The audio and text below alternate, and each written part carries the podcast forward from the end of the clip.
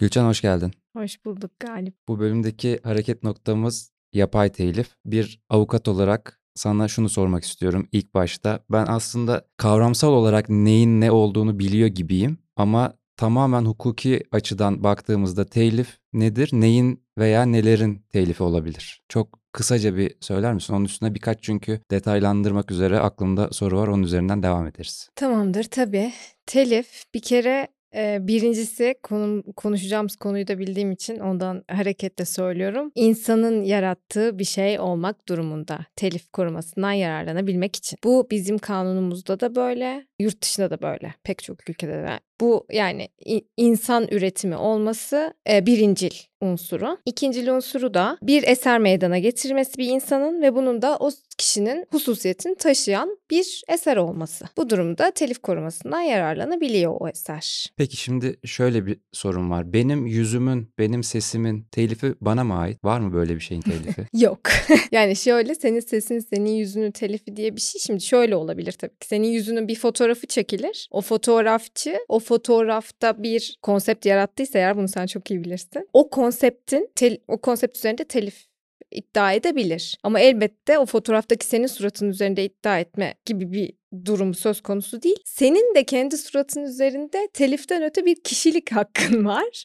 Dolayısıyla e, iş oraya kadar varmadı yani hani eser korumasından yararlanmaya kadar gitmiyor e, şey yüzünle ilgili. Peki benim yüzümü esas alan bir yapay zeka hareketiyle oluşturulmuş başka bir görsel üzerinde benim kişilik hakkım, telif hakkım vesairem hangisi var ya da var mı? Yani benim fotoğraflarımda benim yüzümün hani benim çektiğim değil de fotoğrafçı olarak sormuyorum bir insan olarak soruyorum. Benim yüzümün fotoğraflarıyla eğitilmiş bir yapay zeka üzerinden elde edilen çıktılar üzerinde benim bir söz hakkım oluyor mu? Kişilik hakkı bağlamında oluyor tabii ki yani bir kere senin fotoğrafın kullanılmış. Dolayısıyla o yani fotoğrafın kullanıldığı için kişilik hakkı ihlali eğer senin rızan dışında bir kullanımsa bu kişilik haklarının ihlalinden dolayı bir yaptırım uygulanmasını sağlayabilirsin elbette. Ama şöyle bir durum var. Şimdi yapay zekayı koyduğun zaman ortaya tabii bunun şimdi yapay zeka ya öğretilmiş olan şeyler veya yapay zeka tarafından hani öğrenilerek geliştirilmiş şeyler noktasında bu durum tartışmalı. Bu telif hakkı meselesi tartışmalı zaten. Çünkü en baştan söylediğim gibi bir eser sahibi kişi olmalı. Bu gerçek kişi olması gerekiyor. E, yani biz insan diye tabir ettiğimiz.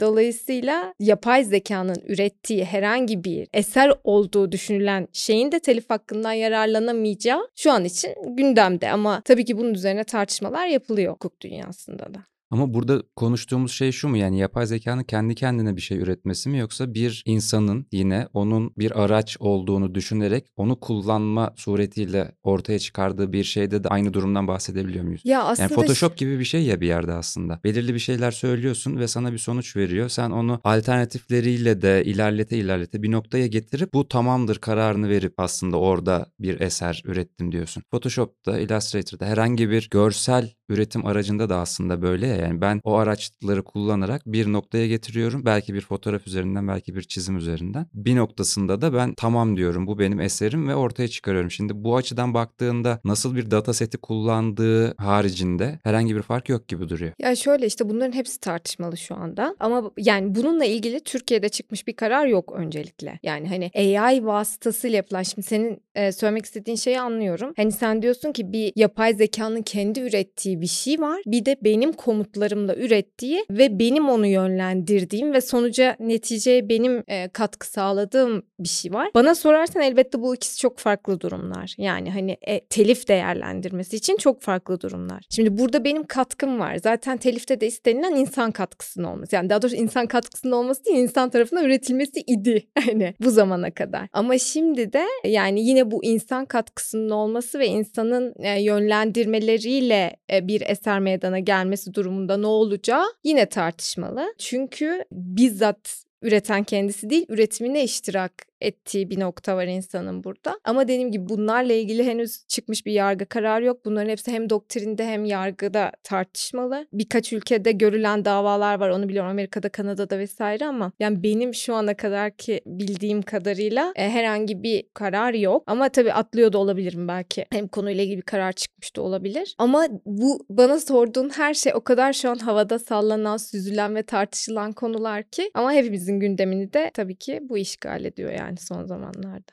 Peki genel olarak insan avukatlar açısından bu durum ne tarafa doğru yatıyor? Yani yapay zekanın telifi olmaz gibi bir yere mi gidiyor ve veya işte engellenmeli, işte data seti incelenmeli vesaire bir yaptırım uygulanmalıya mı gidiyor yoksa diğer tarafa doğru bunu kontrol edemeyeceğiz. O yüzden burada teliften bahsedemeyiz ve bu artık işte sınıflandırma dışı mı kalacak, nasıl olacak gibi bir tamamen kontrolsüz bir alana mı bırakılacak? Ya şöyle eğer bunun bir fikri mülkiyet korumasından yararlanması talep ediliyorsa eğer bunun için yeni bir düzenleme gelmesi gerekiyor öncelikle. Yani mevcut e, hukuki uygulamalar ve e, mevcut mevzuat bunun için yeterli değil. Dolayısıyla yani hani yapay zekanın bu gelişimi karşısında yeni düzenlemelerin de ortaya çıkması gerekiyor. Ama bana sorarsan e, ben hani eserin tanımını da düşündüğüm düşündüğümde yapay zeka artık pek çok şeyde yani pek çok alanda insanlar tarafından kullanılmaya başlanacak ve başlanması da isteniyor, talep ediliyor bir şekilde veya akış ona doğru gidiyor zaten. Dolayısıyla ben hani şimdi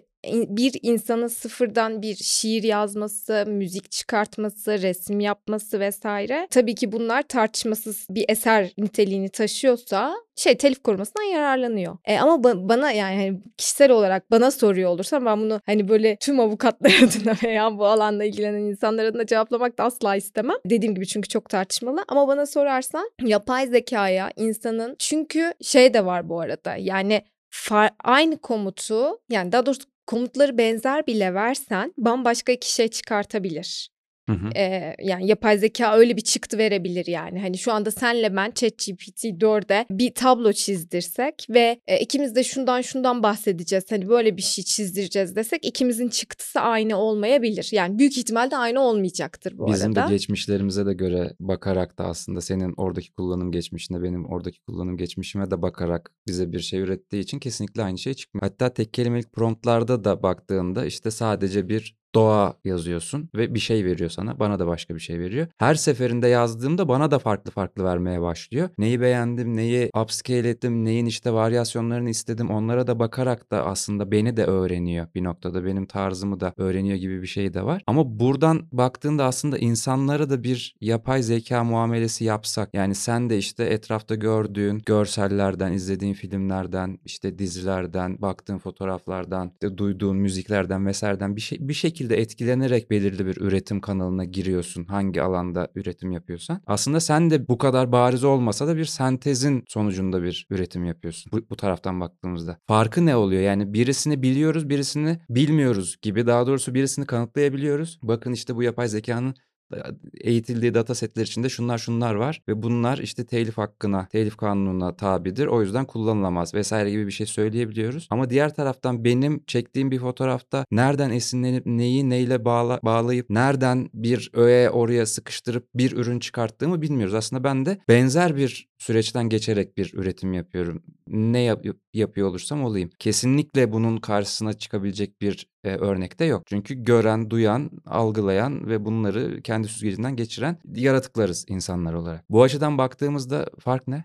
Yani telif koruması açısından söylüyorsun en başa geri döneceğiz. Fark senin insan olman, onun yapay zeka olması. Yani kanun... Ama süreç aynı ya yine. Yani süreç ben, aynı evet. O yani... yapay zekayı da ben yine kullanarak yaptırıyorum. Aynı süreçten geçiyor. Sonucu olarak bir insan ona belirli komutlar verip bir şey üretiyor. İnsana dönelim. Aynı süreçten geçiyor. Kendi kendisinin süzgecinden geçirdiği verilere kendi komutlar vererek kendi bir üretim yapıp sonuca varıyor. Ha, bu arada şey ben o cümleyi tam tamamlayamadım az önce. Ben onu diyeceğim bu arada. Bana sorarsan komutları kendin verdiğin ve bütün o hikayeyi yani sonucunda elde etmek istediğin hikayeyi yapay zekayı kendin söylediğin bir case'de bana soracak olursan onun bunu yani şimdi şey diyorlar işte zannedersem AI Whisperer gibi bir şey de türemiş. Hani böyle şimdi ona söyleyen ben olduğum için, ona bunu yapan ve o komutları veren ben olduğum için bir şekilde ortaya çıkan şey benim hususiyetimi taşıyor o anlamda. Dolayısıyla ben bana sorarsan yani şeyde e, yani şu mevcut düzenlemede bunun herhangi bir yere girip girmeyeceği tartışmalı olabilir. Ama yeni mevzuat düzenlemeleriyle bu yapay zeka tarafından insan katkısıyla üretilen eserlere ilişkin farklı bir düzenleme gelebilir ve bence bunların telif korumasından yararlanması da tuhaf olmaz diye düşünüyorum. Yani hukuki olarak bana uygun geliyor. Çünkü neticede benim yani ben bir insanım ve bir e, araç kullanarak bir eser meydana getiriyorum. Tabii ki bu aracın yapay zeka olması işte tuval ve fırça olmasından çok daha farklı olmakla birlikte çünkü o öğrenilmiş yani onun datasında belli şeyler var. Aslında günün sonunda tam olarak istediğim şeyi vermiyor olabilir ya da işte aklımdakinden bambaşka bir şey çıkartıyor olabilir orta ki öyle yani. Hani Daha iyisini vermeye çalışıyor. günün sonunda evet yani hani dolayısıyla benim sonsuz bir katkım yok ya o esere. Yani o eser tamamen ben değilim ama benim bir parçam da var. Dolayısıyla o eserin tabii ki atıyorum senin işte gidip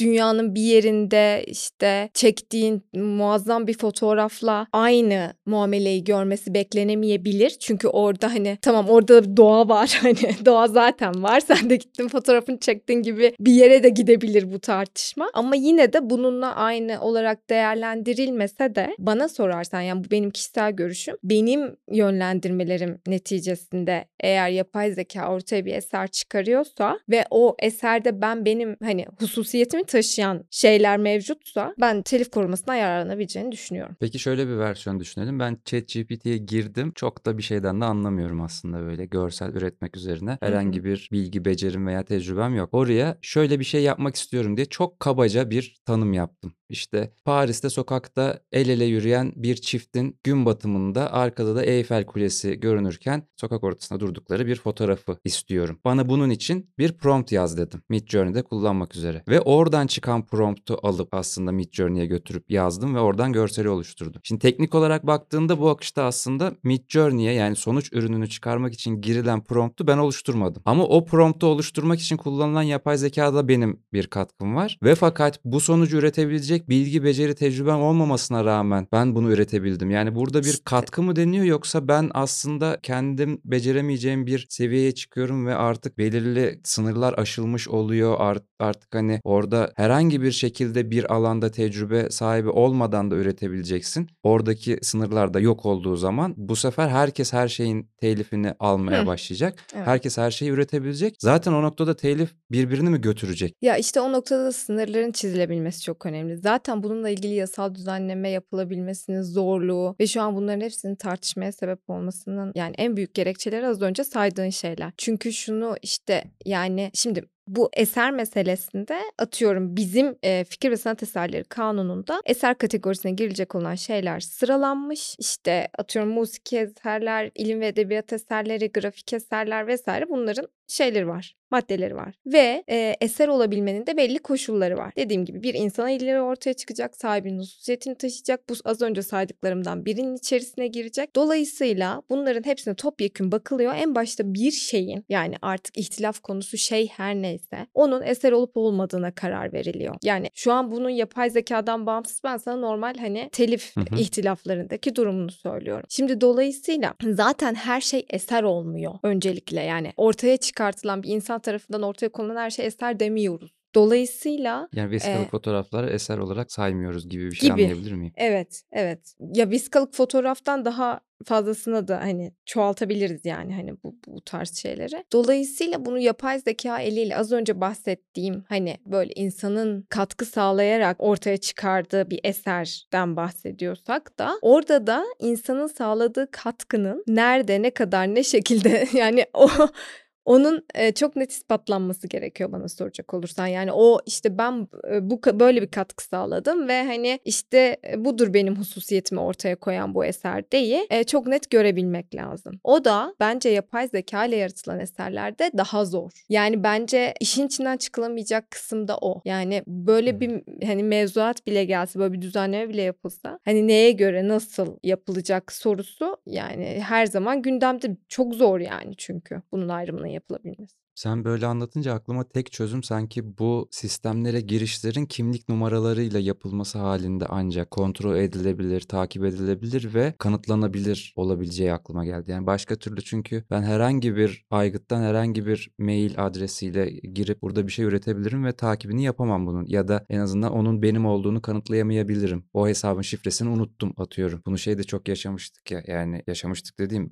biz olarak değil de dünya olarak. Zamanında almışlar bitcoinleri atmışlar cüzdanlara. O cüzdanların şifresini unutmuşlar ve yani ulaşılamıyor. Şimdi aynı şekilde burada da olacak. Ben herhangi bir mailimle veya işte telefon numaramla girdim ama hesabımı unuttum. Orada kanıtlayamayacağım ama ben kimlik numaramla girdim. O zaman da işte bu sefer fişlemeler başlayacak falan gibi kaygılar dolayısıyla buna da karşı çıkılacaktır. Ama başka bir çözüm yok gibi sanki burada yani kesin ve her şeyi çözecek. Çünkü burada demin dediğim versiyonda ben ChatGPT'de de yarattığım bütün geçmişi sana sunabiliyor olacağım. Herhangi bir çatışma durumunda dava açıldı. Mahkemede ben sana bakın buradaki girdilerim bunlar. Bunları buradan aldım. Şuraya girdim. Burada bunun seslendirmesini yaptım. Buradan görselini oluşturdum. Buradan da müziğini yap. Hepsi benim hesaplarım dediğimde aslında benim katkım ne kadar olmuş olmamışı sanki buradan hesaplayabiliriz gibi. Ama orada da ne kadar hesaplayabiliriz? Yani ben tek kelimeyle yazdıysam katkım yok da işte bir paragraf yazdıysam katkım var mı olacak? İşte evet. Yani zaten mesele bu. Yani burada bence şey çok zor. Ya zaten bir kere öncelikle eser mi değil mi ortaya çıkan şey onun ortaya konulması lazım. Bu eserse ve bir yapay zeka eliyle üretilen bir eserse bundaki insanın katkısı noktası çok şey yani hani çok dar da yorumlanabilir, geniş de yorumlanabilir, çok fazla yoruma açık. Dolayısıyla yani zaten işte işin içinden çıkılamamasının bunun sürekli tartışma çıkarmasının sebebi de biraz bu ama bir taraftan da hani şu da var yani hani topyekün yok saysak e, yapay zeka vasıtasıyla üretilen bir şeyi yani işte bu roman olur, öykü olur, şiir olur, resim olur artık her neyse müzik olur. Bunu tamamen yok sayarsak da hani eser hakkı kimsenin bunun üzerinde yok dersek de işte o zaman yapay zeka kullanımı ve yapay zeka vasıtasıyla üretme noktası belki birazcık daha boşa düşecek ve gelişmeyen bir noktada kalacak. Ama hani bunun neticesinde bir koruma elde ederse kişiler, gerçek kişiler belki birazcık daha tabii ki hani onu kullanarak bir şeyler üretmeye e, hevesli olabilirler. Ama yani tabii ki işte çok ikili handikapları var yani hani durumun. Hukuki açıdan zaten yani öyle. Çünkü işte bir taraftan topyekün yok sayabilirsin. Bir taraftan az önce dediğim gibi insanın katkısını gözeterek hani o ortaya çıkan eserde insanın ne kadar katkısı var ve insanın katkısı ne kadar korunmaya değer hukuki arenada diye bir şey düşünüp buradan bir düzenleme ve mevzuat oluşmasına gidilebilir. Ama işte bu da senin de az önce söylediğin gibi pek çok sorunu getiriyor. Biz bunu nasıl ispatlayacak hak sahibi? İkincisi mahkemeler bunu değerlendirmesini yaparken e, nasıl bir objektif kriter belirleyecekler kendilerine? Yani hani nereden nereye kadar senin katkının olması onu senin eserin sayacak? Aklıma şöyle bir şey geldi. Acaba onda bir yapay zeka tabanlı çalışan hukuk bölümü mü çözecek acaba? Bakacak diyecek ki benim kimlik numaram bu veya işte hesaplarımın giriş bilgileri şunlar şunlar. De girsen bak diyeceksin. Vereceksin algoritmayı onu. Oradan çıkartacak diyecek ki bu eserin %78'ini yapay zeka üretmiştir diyecek veya diyecek işte bu eserde %65 insan katkısı vardır. O yüzden şu sınıfa alınmalı falan gibi. Yani orası da sanki bir algoritma işi gibi. O görsele veya o görselin oluşturulma sürecine bakan bir insanın çıkartamayacağı bir sonuç gibi geliyor sanki orası. Yani e, henüz yapay zekaya kalmadık yargılamada. o yüzden e, az kaldı diyebilir miyiz sizin de yok olmanız? Yani bizim yok olmamız yani bilmiyorum ya. Ya yok daha az kalmadı gibi geliyor bana. Bu peki e, wishful thinking mi yapıyorsun şu an yoksa yok. gerçekten inanıyor yok, musun? Yok yok gerçekçi olarak yani şey düşünüyorum yani bir 10 yılımız vardır diye düşünüyorum galiba. Yani hani ben kendi e, adıma olmadığını biliyorum mesela. Ya şöyle tabii ki gelişim bu arada inanılmaz hızla e, ilerliyor. İşte ChatGPT 3'ün ChatGPT 4'e evrilmesi arasında çok kısa bir e, zaman var zannedersem 12 ya da 18 ay gibi bir şey olması lazım. Arada bir 3,5 var ama 3,5'un kullanımı açıldıktan sonra galiba 4-5 ay falan evet yani ama 3 ile 4 arası dediğin gibi bir süre galiba. Evet yani çok kısa bir süre ve o kısa sürede öğrenme inanılmaz değiş, değişmiş ve gelişmiş durumda. Midjourney'de de öyle mesela ben şeyi hatırlıyorum Midjourney 4 geldi versiyon 4 of acayip bundan sonra akıyoruz. Üstüne 5 geldi devrimsel bir hareket. Öyle haberler. Aynı haberler bu arada. Aynı şekilde başlıklar. 5.1 çıktı şimdi. Of koptuk gidiyoruz. Yani bunun sonu yok gibi. O yüzden de hani dediğine de ihtimal vermiyorum açıkçası. Hani biz buranın telif dışı olduğunu, telife söz konusu olamayacağını söylersek belki orası da yok olacak gibi bir şey dedin ya biraz önce. Sanki o insanlar bu kadar kendi yapamayacakları alanlarda üretim yapabiliyorken telifi de çok umursamadan orayı pompalamaya devam ederler gibi geliyor. Çünkü Ya tabii tabii. ticari olarak da çok avantajlı bunları yapıyor olmak. Tabii tabii ben şey anlamında söyledim ama onu. Hani eser üretme ve bunu koruma kaygısı olan insanlar için söyledim. Yani Ama bunun işte tam- korunmasını isteyen insanlar için söyledim. Tam bu noktada bir fotoğrafçının 3 fotoğraf çekip 3 tane de yapay zekadan üretip aralara serpiştirdiğinde kesinlikle farkı anlayamayacağımız için oradaki eser aslında yapay zeka tarafından üretilmiş gibi Şimdi algılanmayacak. sen ben orada fotoğrafını çekmişim dolandırıcılıktan bahsediyorsun Olabilir. Galipciğim. Ola- Ya O bu artık- dolandırıcılık mesela ben yapay zekadan oluşturduğum bir şeyi Yapay kendi zekadan oluşturduğunu söylemiyorsan tabii ki yani. söylemiyorum. Yani ni- nitelikli dolandırıcılık değil tabii ki yani. Ama şöyle sen Ucundan dolandırıcılık. sen eğer e, yani bir kere yalan beyanda yanlış beyanda bulunuyorsun. Eğer bir kişi bunu senin çektiğin algısıyla satın alıyorsa ama, Ama ben kendime fotoğrafçıyım demiyorsam, sanatçıyım diyorsam ne olacak? sanatın da ne? Multidisipliner artist dedim kendime ve Tamam. üretiyorum. Illustrator'da üretiyorum, Photoshop'ta üretiyorum, fotoğraf makinesiyle üretiyorum, Midjourney ile üretiyorum. Yani Hepsini tamam, de bunu so- koyuyorum. tamam bunu sorgulamıyorsa problem değil ama senin az önce söylediğin şey birazcık şöyle bir şeydi. Sen bir fotoğrafçısın ve e, üç fotoğrafın var ama üç tane de işte yapay zeka ile yaptım araya serpiştirdim gibi bir yer. Tamam. O onun ne telifle ilgisi var ne bir şeyle ilgisi var. O artık senin e, vicdanına bırakıyorum. Ama yani Yani- onu satabiliyorum. Or- orada aslında Midjourney teknik olarak onun ticari kullanım haklarını bana bırakıyor belirli bir ciroya kadar. Onu Hı tam şu hı. an hatırlamıyorum da yıllık 1 milyondu bir ara. Ama hala öyle mi değişti mi o mevzuatını bilmiyorum kendi içindeki. Ama orada da zaten paralı üye olduğunda zaman olduğun zaman değişiyor. Paralı üyenin bir üst versiyonu olduğun zaman değişiyor falan. Ve bu üyelik sistemleri de sürekli olarak değişiyor. O yüzden onun takibi de çok mümkün değil gibi. Yani ben 3 ay önce yaptığım bir görseli bugün eğer işte 60 dolarlık premium en üst paket üyeliğim varsa sanki bugün üretmişim gibi de bir şekilde paketleyebilirim onu dijital dosyasında alternatif bir versiyon kullanarak, oynayarak vesaire. Yani onun tarihinde sanki bugünmüş gibi oluşturabilirim tekrardan. Veya geri dönüp hesabımda bugün tarihli bir upscale yapıp tekrar indirdiğim zaman zaten bugün üretmişim gibi olacak. Yani çok öyle hani dark web'e gitmeme falan da gerek kalmayacak hani kaba tabirle. O yüzden onun da bir takibi yok. Hiçbir yerden hiçbir şekilde bir sınır çizilemeyecek böyle aşırı Evet. amorf bir hareket gibi duruyor. O yüzden komple mi kapatsak acaba gibi bir çözüm geliyor aklıma. Elon Musk gillerden galip.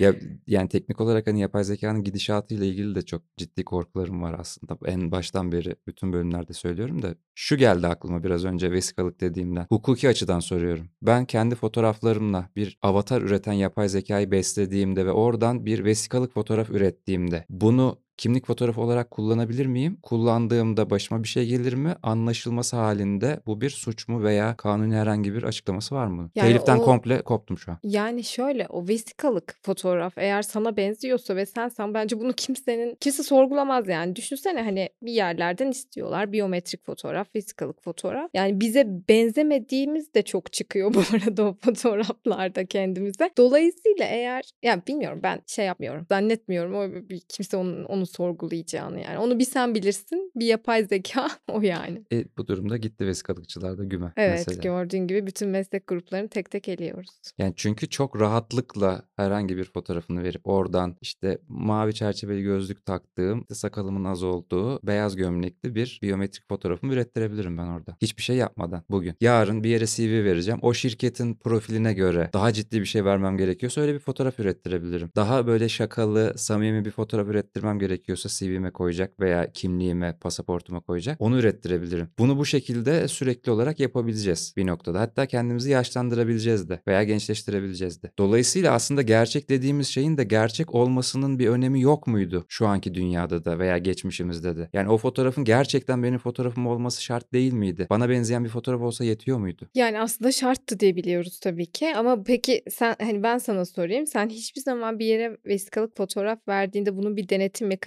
oldu mu? Senin olup olmadığını sorgulayan bir yer oldu mu? Olmadı çünkü alternatif bir seçeneği yoktu bunun şimdiye kadar. Yani şimdiden sonra da ben sorgulanacağını pek zannetmiyorum. Eğer seni görüyorsa o fotoğrafta fark etmez yani. Hani senin onu kendi vesikalığını önceden tarayıp çeşitli versiyonlarını bir yerde mi yapmışsın, orada mı yapmışsın, burada mı yapmışsın? Hani sadece mesela şeyler var biliyorum. Mesela atıyorum işte vize başvurularında falan son 6 ay içerisinde çekilmiş olmasını talep ediyorlar fotoğrafın. Bak onu da ben hiç anlamam mesela. O da şöyle. yüz, yüz, onu şeyden çıkarıyor. 79 gün önce çektirdim ben bu fotoğrafı. Ya tamam daha mı? önce bir yerde kullanmadıysan o fotoğrafı hiç sorun olmuyor bu arada. Bir de öyle bir şey var. Zaten Evet hani yani, oraya dijital dosyasını onu. vermiyorsun.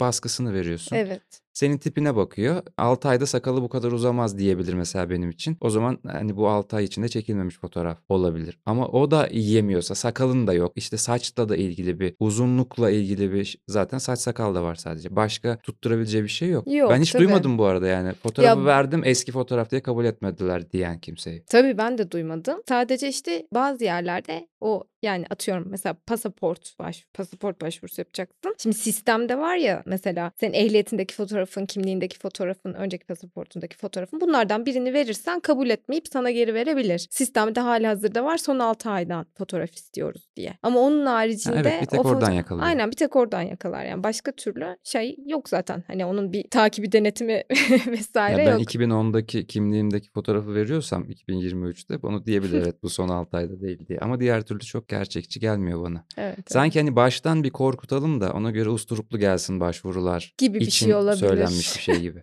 Olabilir. Peki buradan bir yan yola daha sapalım istedim şimdi. Biraz önce konuştuğumuz bir konuda aklıma gelmişti bu soruda. Benim internette işlerini çok beğendiğim bir fotoğrafçıdan gördüğüm ve tamamen içeriğini, konseptini, ışığını, kostümlerini vesairesini birebir alıp tamamen kendim yaparak çektiğim bir fotoğraftaki telif muhabbeti nasıl oluyor? Yani buradaki konseptin orijinalliğine mi bakılıyor, fotoğrafın daha otantik olmasına mı bakılıyor, fikre mi bakılıyor, uygulamaya mı bakılıyor? N- nasıl bir akış var orada? Yani birisi benim fotoğrafımı birebir kopyalamış ama kendisi çekmiş yine diyerek dava açabiliyor mu? Oradaki süreç nasıl işliyor? Ya da E, var mı orada bir tabii süreç? ki. Ya bu arada herkes her şey için dava açar. O yüzden hani dava açabiliyor mu diye başlayan cümleleri hep bunu söylüyorum. Dava açar, açabilir. E, ama şöyle, şimdi benim anladığım kadarıyla iki farklı fotoğrafçı var. Birinin konseptini, diğeri şey yapıyor, alıyor. Birebir alıyor. Birebir alıyor. Şimdi Ama orada da Tamamen konseptin kendisi çekiyor yine. Konseptin orijinalliğine bakacağız öncelikle. Konsept ne kadar orijinal? Zaten senin ikinci kişinin tesadüfen oluşturmasının mümkün olduğu bir konsept mi? Yoksa ilkinin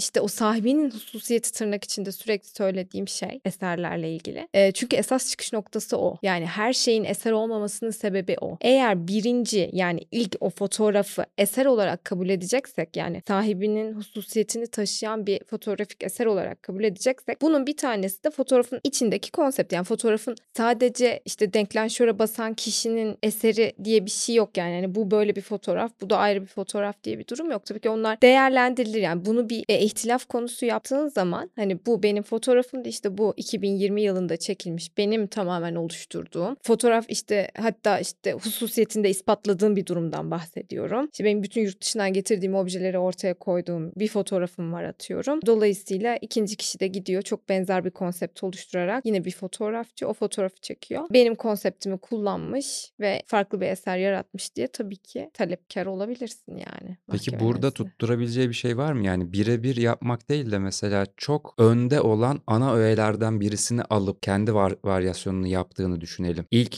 davaya konu olan görselinde eser olarak kabul edildiğini varsayarak soruyorum. Dava açıldı ve bunun eser olduğu bilirkişi raporunu verdi. Dedi ki bu bir eserdir. Tamam. Peki bunun sonrasında nasıl oluyor? Yani onun orada da bir yüzde hesabı mı oluyor? Yoksa tamamen yoruma açık bir şey mi orası? Yo yüzde hesabı olmuyor. Tabii ki tamamen yoruma açık bir şey ama şu an çok farazi konuşuyoruz tabii. Yani o somut koşulların hepsinin değerlendirilmesi gerekiyor. Yani o çok bizde net bir tabirdir yani. Hani her somut olay kendi içerisinde değerlendirilir. Dolayısıyla böyle net bir şeye sonuca tümle varıma varmamız mümkün olmuyor yani her zaman. Ama yani o, orada bir matematik yok öncelikle yani hani ay bunun bu kadarı benzer buradan da bunu almış vesaire gibi bir şey değil. Ama yani hani bir şey varsa hani bir eserin kopyalanması söz konusuysa bu zaten ortadadır diye e, düşünüyorum. Yani hani bir fotoğrafın konsepti diğer fotoğrafta ve o konsept orijinal bir konseptse ve diğer kişinin hani kendi görgüsüyle bilgisiyle tesadüfi olarak elde edemeyeceği bir şeyse zaten hani e, ikisi de fotoğrafçı. Hani bağlantıyı işte ispat edemese bile hani atıyorum işte normal şartlarda işte benim böyle bir konsept fikrim var diye sana gönderdim. Ben de fotoğrafçıyım ama sen benden önce yaptın ve hani çektin fotoğrafı. Onu ispatlamam daha kolay. Atıyorum sana yazılı bir mail atmışım vesaire. Hani burada benden görmüşsün ve yapmışsın ama benim eserim zaten ortada. İşte sen de bu konsepte çok benzer bir şekilde yaptıysan yine işte mahkemede o iki eser yani ilk eser kabul edildikten sonra ikincisinin ona tecavüz edip etmediği değerlendirilecektir yani. Ama öyle bir matematik yok. Ya buradan şunu alalım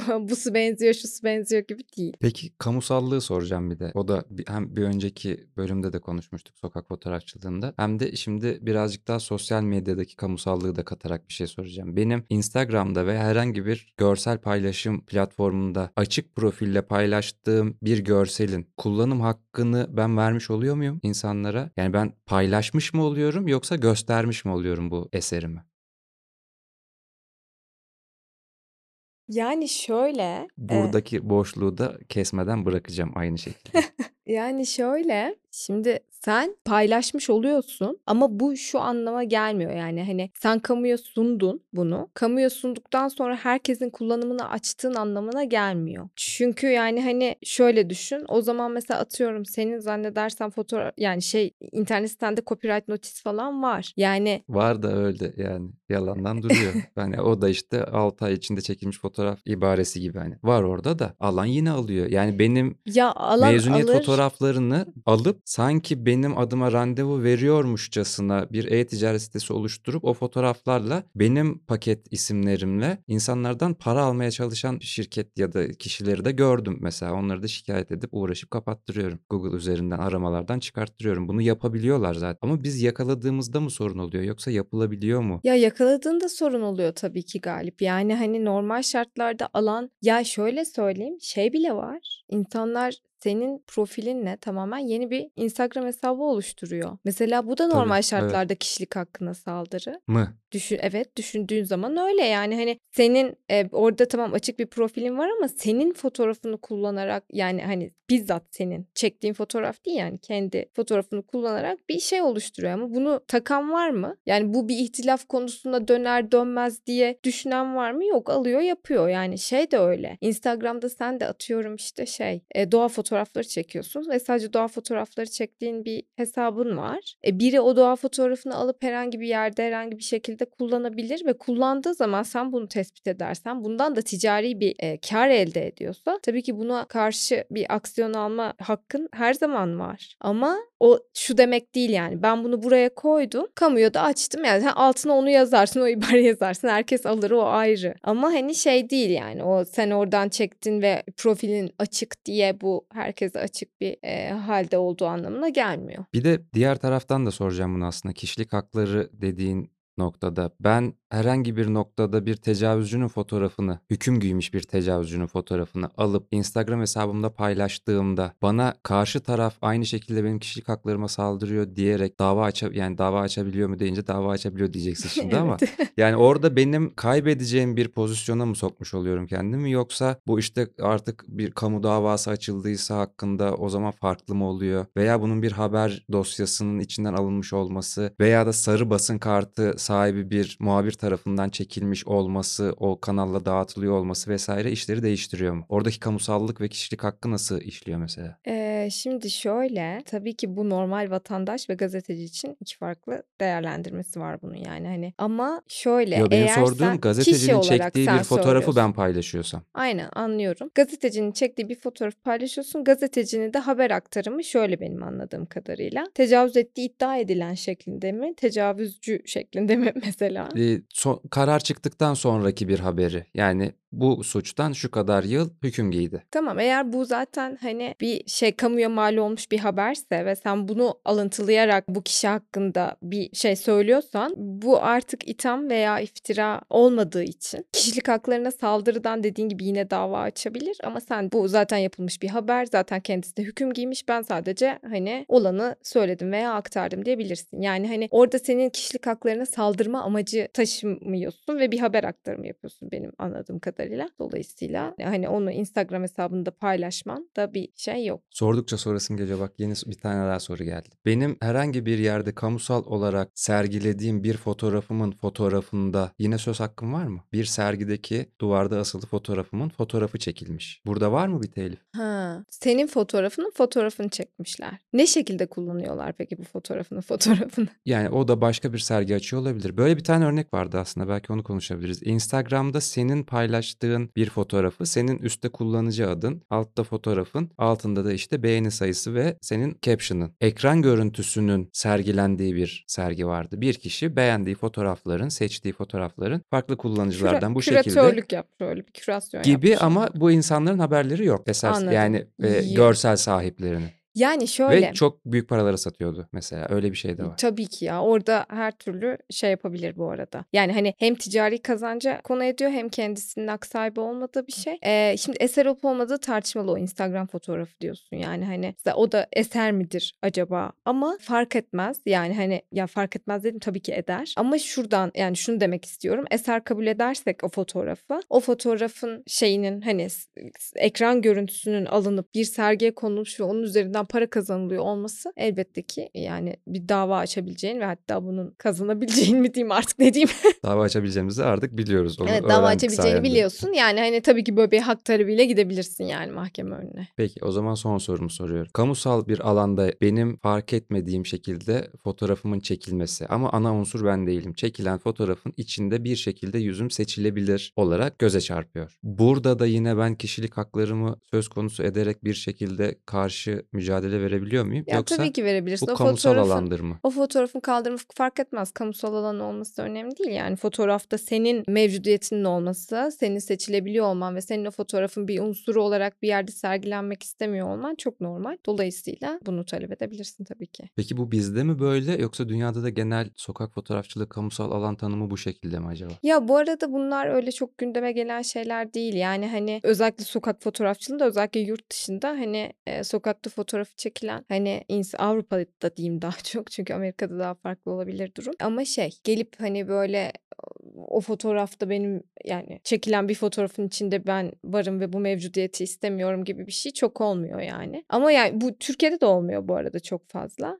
Ben rastlamadım en azından örneğine çok. E, ama mesela atıyorum ünlü insanlar vesaire hani bunu sıkıntı edebilirler. Zannedersem şey vardı öyle bir İstanbul'da bir ıslık hamburger tost falan yapan bir yer şeyin fotoğrafını çekmişti ve menüye basmıştı tost yerken. Selçuk Yöntem. Heh, Selçuk Hmm. Yöntem fotoğrafı. Yani mesela Selçuk Yöntem o konuda şey yaptı yani hani aksiyon aldı. Ama orası yine tam kamusal alan değil aslında. Çok yarı kamusal mı deniyor? Yarı yarı kamusal galiba. Yarı kamusal mı, yarı özel mi? Tam şey yapamadım şu an. Orada biraz gri alan ya aslında. Yarı özelle yarı kamusalda da bir yine yorum farkı oluyor. Mesela orası bir şirketin içinde olduğu için fotoğraf çekilemez, çekilebilir, izinli kullanılması lazım, hiç çekemezsin, sorman lazım falan. Ya Sınırlar şimdi nerede orada mesela? şöyle, e, şimdi benim fotoğrafımsa eğer ben herhangi bir yerde herhangi birinin benim fotoğrafımı çekmesini istemeyebilirim. Yani kamusal alan dahi olsa beni oraya koymak zorunda mısın? Rızam hilafına. Yo. Peki en uç noktaya götürüyorum şu an aklıma gelen. Bir konser fotoğrafı ve ben de en öndeyim, görünüyorum. Ben buna karşı kaldırtabilir miyim? Yani şimdi şöyle de bir şey var tabii ki. Yani hani muhtemelen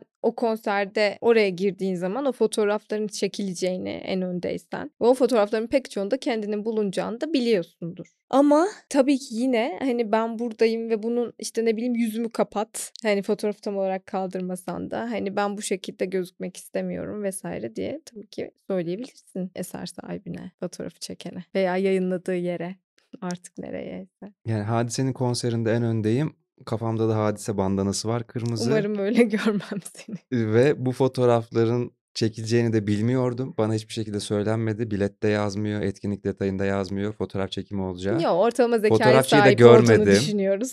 Bilmiyorum. Şu an işime gelmiyor zeka sahibi olmak. Fotoğrafçıyı da görmedim. Karanlıktan, sahnenin arkasından bir yerlerden çekmiş ve Anladım ben evet tabii ki her coşkuyla zaman böyle hadiseye bir bağırırken fotoğraflarım yayınlansın istemiyorum. Ve fakat hadise o gece hesabında bunları paylaştı ve 1 milyon da beğeni aldı vesaire. Hı hı. Ben ne yapıyorum o durumda? Şimdi Hiçbir şey kafanda yok. bandana varsa onör duyuyorsun, gurur duyuyorsun öncelikle.